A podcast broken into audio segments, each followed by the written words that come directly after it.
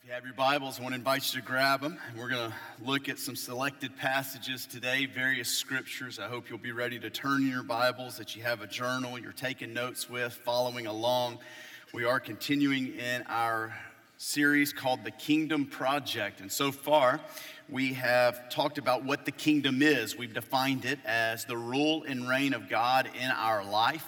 And there is an already not yet element to this. When we trust in Jesus, uh, we begin to live under his rule and reign as citizens of the kingdom. And we are living uh, for the future kingdom to come, where we will live under his rule and reign uh, forever and ever. We've talked about why seeking the kingdom of God is.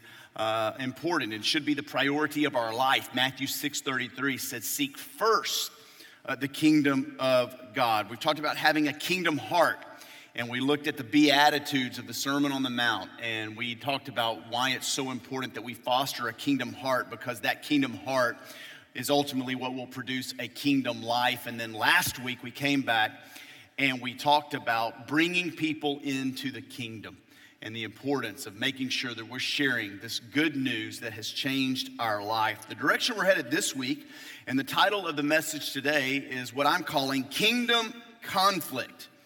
I want to say up front to everyone who is listening or watching online and you've been following this series, I want to issue a little bit of a warning, if you will. Have you ever seen those commercials that come on? A new medicine is hitting the market and they begin to tell you about this new medicine, and then a narrator comes over the screen, or you see fine print at the bottom of the TV, and essentially what it says is, Don't take if you have this or that. It begins to list out, Don't mix this medicine with those things. Or it begins to tell you side effects of this medicine. This may cause. And it just gives you this exhaustive list of what this medicine may cause. I always watch these commercials and I think, man, I'd rather chance it and just live with what I got uh, than take this. Well, uh, let me give you the warning, let me give you the fine print, if you will, that comes along with being a citizen of the kingdom of God. The warning is this that if you live the kingdom life, as we've talked about in this series, where the priority of your life is seeking the kingdom of God, if you live and foster a kingdom heart that will ultimately change the way that you live, and you're committed to bringing people into the kingdom, and as we'll talk about next week, you work at discovering what your God ordained specific kingdom purpose of your life is. You live in this way, and just fair warning here there is a kingdom of darkness that is going to come against you, and it is going to do everything it can to distract you, to discourage you, to discredit you. And ultimately, the goal of the kingdom of darkness is to disqualify you as being a member, an effective member of the kingdom of light. You get serious about advancing the kingdom of God. And you better get serious about engaging in some spiritual warfare because there are two rival kingdoms at play the kingdom of light and the kingdom of darkness. Now, two, uh, three quick facts up front about this kingdom conflict that I just want you to make note of. Number one is this we are in a real battle. Now, I use this battle, this word battle, intentionally. I use it strategically because the ultimate war has been won. The war for your soul, if you're a kingdom citizen, the war for this future kingdom, that was won at Calvary in the garden tomb, solidified when Jesus died for our sin and was raised from the dead. At the moment that you called on the name of the Lord, when you trusted in Jesus for the forgiveness of your sins, God transferred you from being a member of the kingdom of darkness into the kingdom of light. Paul puts it like this in Colossians chapter 1, verses 13 and 14. He has delivered us from the domain of darkness and transferred us into the kingdom of his beloved Son, in whom we have redemption, the forgiveness of sins. So, at the very moment that you trusted Jesus, that you became a citizen of the kingdom, it's a miracle, it's the divine new birth, the second birth, God transforms you in a moment from the kingdom of darkness to the kingdom of light. And it's at that point that the real spiritual battles of life begin. And the enemy, who we'll talk more about here in just a moment, is going to work overtime to frustrate God's people, to thwart God's purposes, and to prevent God's kingdom from advancing. We are in a very real battle. E.M. Bounds, who was an author, an attorney in mid to late 1800s, a Methodist clergyman, he wrote this It cannot be said too often that the life of a Christian is warfare, an intense conflict, a lifelong contest. It is a battle fought against invisible foes who are ever alert in seeking to entrap, deceive, and ruin the souls of men. The Bible calls men to life, not a picnic or a holiday. It is no pastime or pleasure excursion. It entails effort and wrestling and struggling. It demands putting out the full energy of the Spirit in order to frustrate the foe and come out at last more than a conqueror. It is no primrose path, no rose scented flirting. From start to finish, the Christian life, the kingdom life, is war. And listen, just because we can't see it, just because it's invisible, doesn't mean this kingdom conflict is not taking place. Gravity is invisible, but you, you climb to the top of our roof and jump off, you'll see it exist. All right? Electricity is invisible, but you grab something with a running current, you'll see its power. Uh, this past week, Friday night, Saturday, you woke up. I don't know if you saw it in the news, but in Virginia, gas is invisible, but it blew up a home, nearly an entire neighborhood. So just because you can't see the spiritual battles that we are in, you better believe that it's taking place. Not only are we in a real battle, but we have a real enemy. Ephesians chapter 6, verse 12. The Bible teaches this For we do not wrestle against flesh and blood but against the rulers, the authorities, against the cosmic powers over this present darkness, against the spiritual forces of evil in the heavenly places. And so these spiritual forces of evil, these rulers, these authorities in the kingdom of darkness, we know that they report to a fallen angel, the devil, who we call Satan, the adversary. He's known from the scripture, according to 2 Corinthians 4 4, as the God of this age, little g. Ephesians chapter 2, verse 2 calls him the prince of the power of the air. He is the prince of darkness, and he is over these forces that rule and reign in the kingdom of darkness. Satan is not a figment of our imagination, he's not some cartoon to take lightly. He's not a spirit like some ghost or goblin. He's not a force. But instead, Satan is a real being. And according to John 10 10, he is out to steal, kill, and destroy. We are in a real battle. We have a real enemy. And the third point about the kingdom conflict that we need to understand and wrap our minds around today is that we are a real target. Now, if you're not saved, if you don't know Jesus in a personal way, you've never trusted in him for the forgiveness of your sins and trusted in him to make you right with God, you need to know that Satan's ultimate goal is to keep it that way. Okay? He, he's going to do everything he can to keep you blindfolded spiritually so that you cannot see. He's going to do everything he can to keep your heart hard so that you don't hear his voice, so that you don't respond to what he's saying. Uh, you're not a problem to him. You're, you're on his team, so to speak. Whether you're an active part or not, if you've never trusted in Christ, you've never become a citizen of the kingdom of light, you are, by nature, a citizen of the kingdom of darkness. And Satan he wants to keep it that way. If you're here today, trust me, this is the last place He wants you. And Christians, let me just say, the thrust of this message today is about prayer, and it's just a reminder for us that every single time we walk into this room, we need to be praying for those around us because we never know what's going on in their heart. We never know the spiritual battles that are being waged for their soul at this very moment. We're a real target.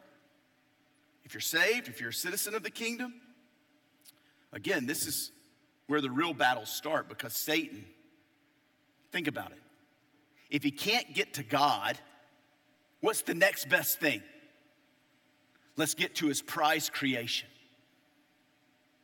Let's get to the ones who, as we've said in this series, are a little bitter mixture of heaven and earth, created from the dust of the ground, but because God lives in us, we are his representatives, his ambassadors.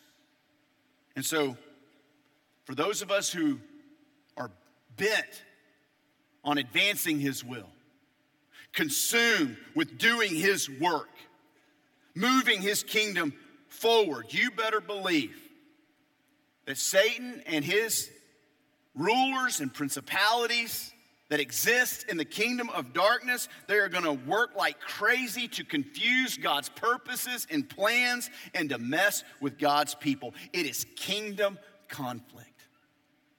And so, what are we to do? We're in the middle of this. We're the targets. And so, how do we live in this? How do we make sure we come out victorious? One word prayer. Prayer. In Ephesians chapter 6, we're given a picture of a soldier. It's that passage on the armor of God, and he has all of this armor on, and all of it is defensive arm, uh, weaponry, so to speak. And as Paul is listing out all of this weaponry, we get to the very end of this passage, and he gives us two offensive weapons, if you will. One is the word of God, that's verse 17. He calls it the sword of the Lord. And then he continues this train of thought in verse 18 of Ephesians chapter 6. And he says it's prayer, which is both an offensive and defensive weapon that God has given us at our disposal. Ephesians 6:18, praying at all times in the spirit with all prayer and supplication. Literally translated, this is prayer upon prayer. Now the beauty of this weapon called prayer is that we're never out of ammo. As long as we're breathing, We've got this weapon to our side. I liken the Word of God to a rifle. I mean, it's a direct approach, okay? That's why it's the sword of the Lord. That's why in my messages I'm always quoting from the scripture because this is the scalpel. This does the work, it gets to the heart, it cuts to the chase. But prayer, it's like a grenade. You can pull the pin and launch it from anywhere. And this is what prayer is. You want to get rid of Satan. You want to fight and win. You want to say no to temptation and yes to God. You want to advance the kingdom. Pray. Pray consistently. Pray continually. Pray at all times. That's what the scripture says. Never a bad time to pray. This is what Paul mentioned in 1 Thessalonians 5:17 as praying without ceasing.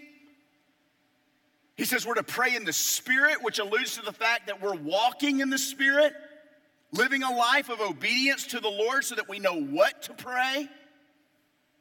And then he says, pray with all prayer. Commentator David Guzik said this the, the idea is all kinds of prayer, or prayer upon prayer, how it's literally translated, verse 18. We should use every kind of prayer we can think of group prayer, individual prayer, silent prayer shouting prayer, walking prayer, kneeling prayer, eloquent prayer, groaning prayer, constant prayer, fervent prayer. Just pray. When it comes to kingdom conflict and how we handle it, there is only one must. And that one must is prayer. And don't you think for a second that the devil isn't aware of the power of prayer. Don't think for a moment that Satan is not aware of what happens when kingdom citizens pray. Why else do you think it's so hard to pray? Because He will work overtime to prevent you from doing the one thing that you have to do in kingdom conflict. When I was working with college and young singles years ago, I would always tell them that they are on the drug of LSB, not LSD, LSB laziness, selfishness, and busyness. And when it comes to our prayer life, think about the reasons that we don't pray. You can funnel them through LSB laziness, selfishness, busyness. Samuel Chadwick, a Methodist pastor in the early 1900s, said this The one concern of the devil is to keep Christians from praying. He fears nothing from prayerless studies, prayerless work, and prayerless religion. He laughs at our toil, mocks at our wisdom, but trembles when we pray. Prayer does a number of things for us as it relates to kingdom conflict. First of all, prayer helps us stay focused. This is why it's so important because it helps us stay focused. Let me begin by defining prayer for those of you that are looking for a definition. I, I, was, I've always defined prayer, taught by a seminary professor of mine, as relationship. That's what prayer is it's relationship. And the same way you carry on a relationship with someone is the way that you carry on a relationship with the Lord. It's more than just conversation, it's communion with God. Yes, you speak to the Lord, you're spending time with Him, and you're conversing with Him, sharing with Him your needs and your hurts and your frustrations and what's going on in your life. That's a part of prayer, but it's also allowing God to speak to you. And so He speaks to us, we know, by His Word and through his spirit. Prayer was a huge part of Jesus' life. I mean, you read the life of Jesus. If he's our ultimate example, he taught us a number of different times how to pray, but he modeled it for us. I mean, you look at the life of Jesus. Before any major decision Jesus ever made, he always took time to pray. Before he began his earthly ministry, 40 days of prayer and fasting. Before he called his 12 disciples to himself, the ones who would know him the most and that he would invest three years of his life in, he spent all night in prayer, the Bible tells us. When he was in the Garden of Gethsemane, the night that he would be betrayed and arrested and handed over to the authorities, what did he do? He took his inner circle into the garden so that he could pray. It wasn't just the big moments, though. When I was writing my book, The Mountains Are Calling, I was looking at various mountaintops in Scripture, chapters that I could write on. One of the chapters that I chose to write on, we called it Mount Desolate. Because you read Luke's gospel specifically, and he would say over and over and over again, a regular routine of Jesus' life was he would go to a desolate mountain to pray, to spend time with his Father. The prayer life was, of Jesus was so intriguing to his disciples that they at one time saw him praying and come up to him and say, Teach us to pray. Look at Luke chapter 11, it'll be on the screen for you, verses 1 and 2. Now, Jesus was praying in a certain place. And when he finished, one of his disciples said to him, Lord, teach us to pray as John taught his disciples. I mean, they've been following Jesus. They'd seen his prayer life in an up close and personal way, and there was something about it. Teach us to pray. We want what you have. What's the secret? Now, keep in mind, these are Jewish men. They, they've been praying all of their life. But there was something different about Jesus' prayer life. Teach us to pray. And Jesus said to them, verse 2 When you pray, say, Father, hallowed be your name, your kingdom come. We know this is the Lord's Prayer, Sermon on the Mount, which is the ethics, the ethics of the kingdom life. He teaches this Lord's Prayer there. And just listen to Matthew chapter 6, starting in verse 5. He, he has a whole teaching on prayer. He says, When you pray, you must not be like the hypocrites for they love to stand and pray in the synagogues and at the street corners that they may be seen by others. Truly, I say to you, they've received their reward. But when you pray, go into your room and shut the door and pray to your Father who is in secret. Notice how many times he mentions the word Father here. And your Father who sees you in secret will reward you. And when you pray, do not empty up empty phrases. Uh, don't heap up empty phrases as the Gentiles do, for they think they'll be heard for their many words. Do not be like them, for your Father knows what you need before you ask Him. Pray then like this Our Father in heaven hallowed be your name. Your kingdom come, your will be done on earth as it is in heaven. Notice how this Lord's Prayer begins. It's all about focus, it's all about perspective. Our Father in heaven, every word matters. Father, it, it, was, it was, this was revolutionary that Jesus was teaching this crowd that they could refer to God as Father. They saw him as a distant deity. He wasn't uh, caring about the affairs of their life. He wasn't in, interested in the details of their life. And Jesus says that's just not the case. He is a he is a father to you. But look at this. He's in heaven, meaning he's distinct, he's different. He's up there, you're down here. Hallowed be your name. Darrell mentioned it earlier as we started the service. That's respect, that's honor, that's consecration. That's saying, Lord, I I fear you in a, in a reverence kind of way. You're worthy. Again, separate, distinct. And then your kingdom come. Your will be done on earth as it is in heaven. Now that begs a question How is God's will done in heaven? It's done immediately, it's done perfectly, and it's done completely. And so when we pray, God, your will be done on earth in my life as it is in heaven. That's what we're praying. We want what you want, God. See, prayer helps us stay focused and remember what is most important, and that is God and His agenda for our lives. What's most important is His will being done, not my will being done. What's most important is praying, God, your kingdom come, your rule and reign in my life, everywhere I go today. That's what I want more than anything else. And so, prayer, more than anything in this kingdom conflict, helps us stay focused on what is most important. Think about the essence of sin. The essence of sin is removing God from the center and putting self there. Well, the Lord's Prayer is making sure God remains in his proper place. God, it is all about you. It is all about your will. Not me getting on, not you getting on my agenda, but making sure that I'm working your agenda, fulfilling your purposes. Could it be you're not as focused on the kingdom as you should be? Because you're not praying as Jesus taught?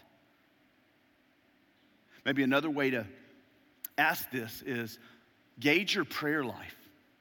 Just do a cursory looking back at your prayer life lately. Is it more about God and His kingdom and His will? Or is it more about, is it more self directed? Now, needs, Jesus told us to pray for our needs. I'm not saying they're not important, because in the Lord's Prayer, give us this day our daily bread, it's provision. Deliver us from evil. That's protection. I'm not saying Jesus doesn't say to not pray about your needs, but the, the thrust of the Lord's Prayer is your kingdom come, not my kingdom come. This is kingdom praying. And prayer helps us stay focused and centered on what God wants most the advancement of his kingdom on earth.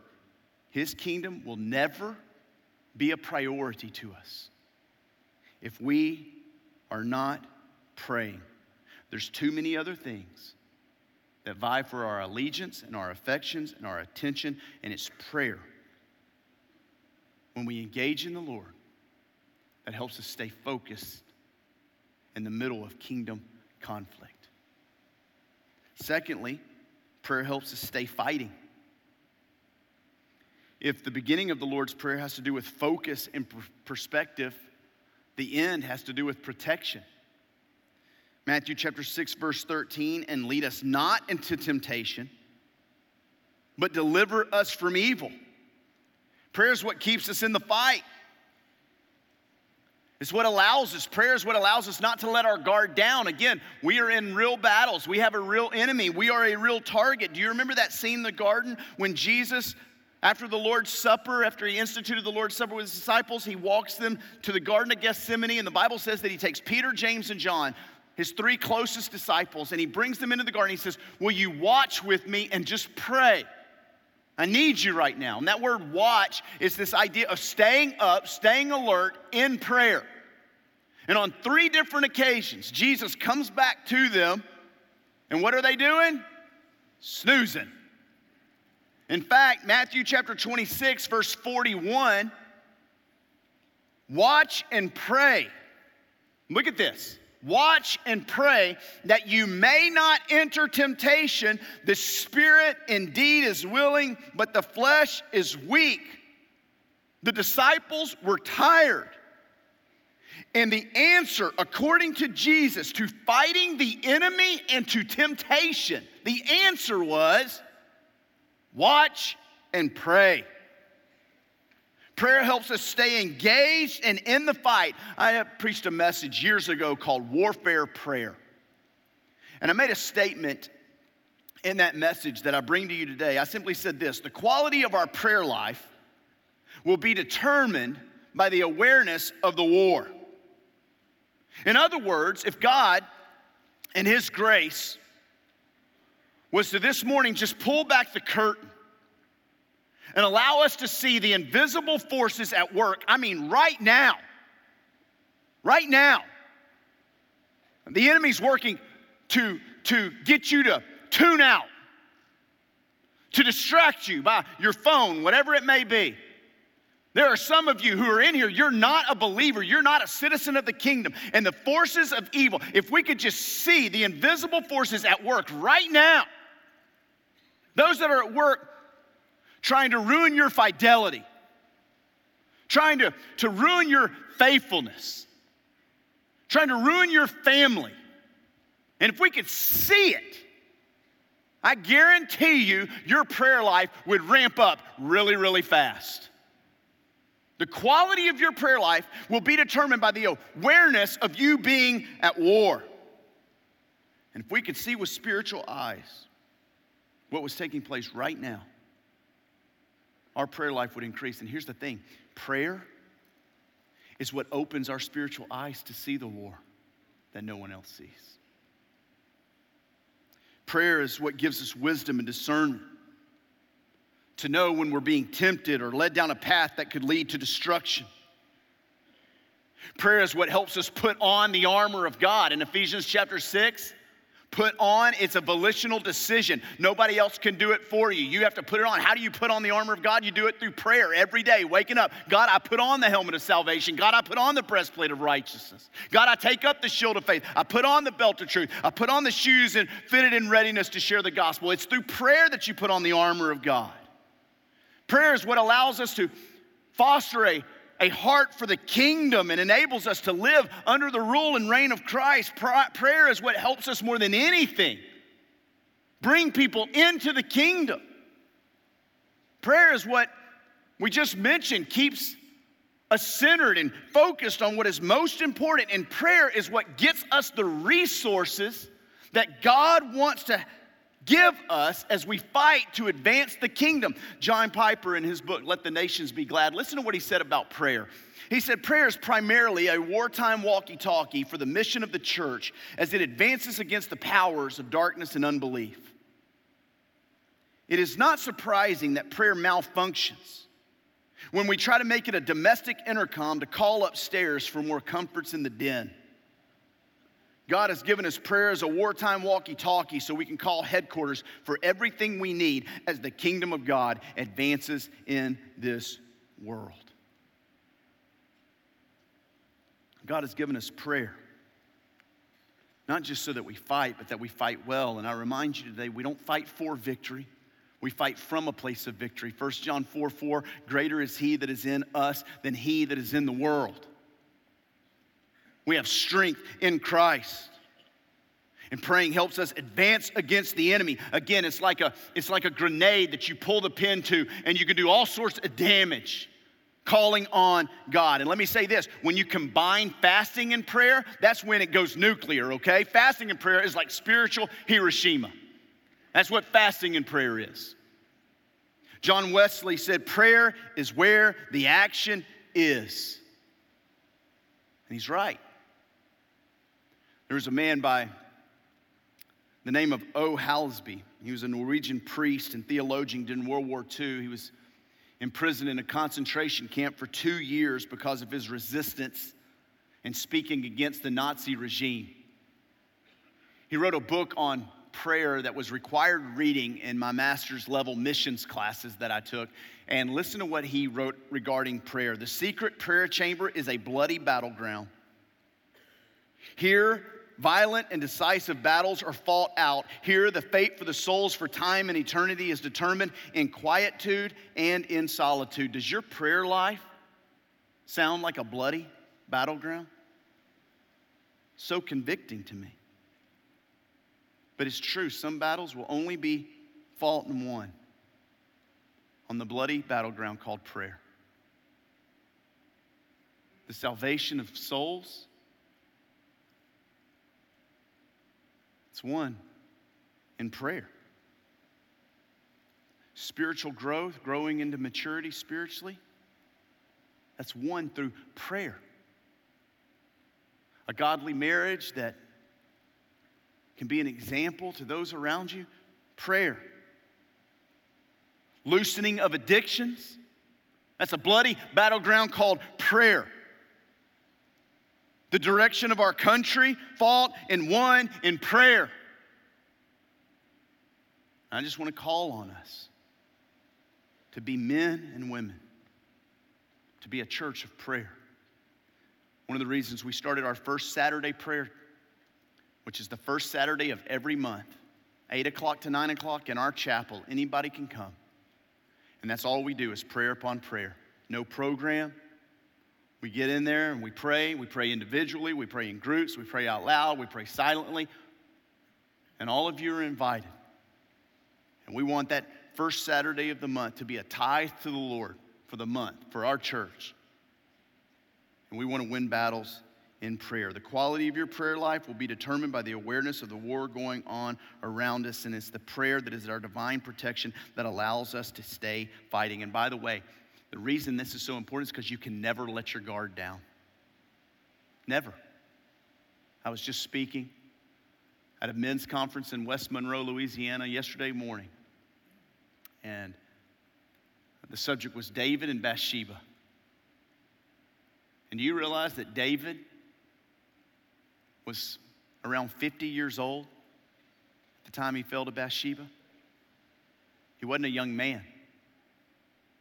He had won all these victories and all these battles. Oftentimes we think it's when we're discouraged, when we're down, when we're depressed. That's when temptation comes. But for David, it came when he was at the top of the mountain. You can never let your guard down. And this leads to the third and final point I want to make about prayer. Prayer helps us stay focused, it helps us stay fighting. Third and finally, prayer helps us stay faithful. One of my favorite chapters in the Bible is John 15.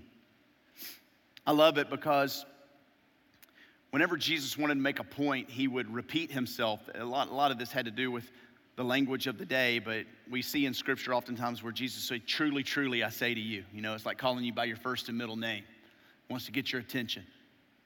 Whenever he was emphasizing a point, you'll see repetition in Scripture, like we just read in Matthew chapter 6, this whole idea of Father, Father, Father. Jesus is making a point.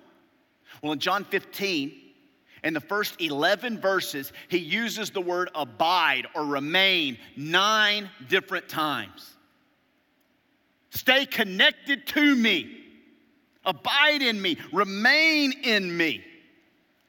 And that's what prayer does. It helps us stay connected to God. When we are connected, we have power. It's just like your cell phone. You unplug it from its power source, it will not text, it will not answer, it will not allow you to check social media. It is out of power. It's got to be powered up.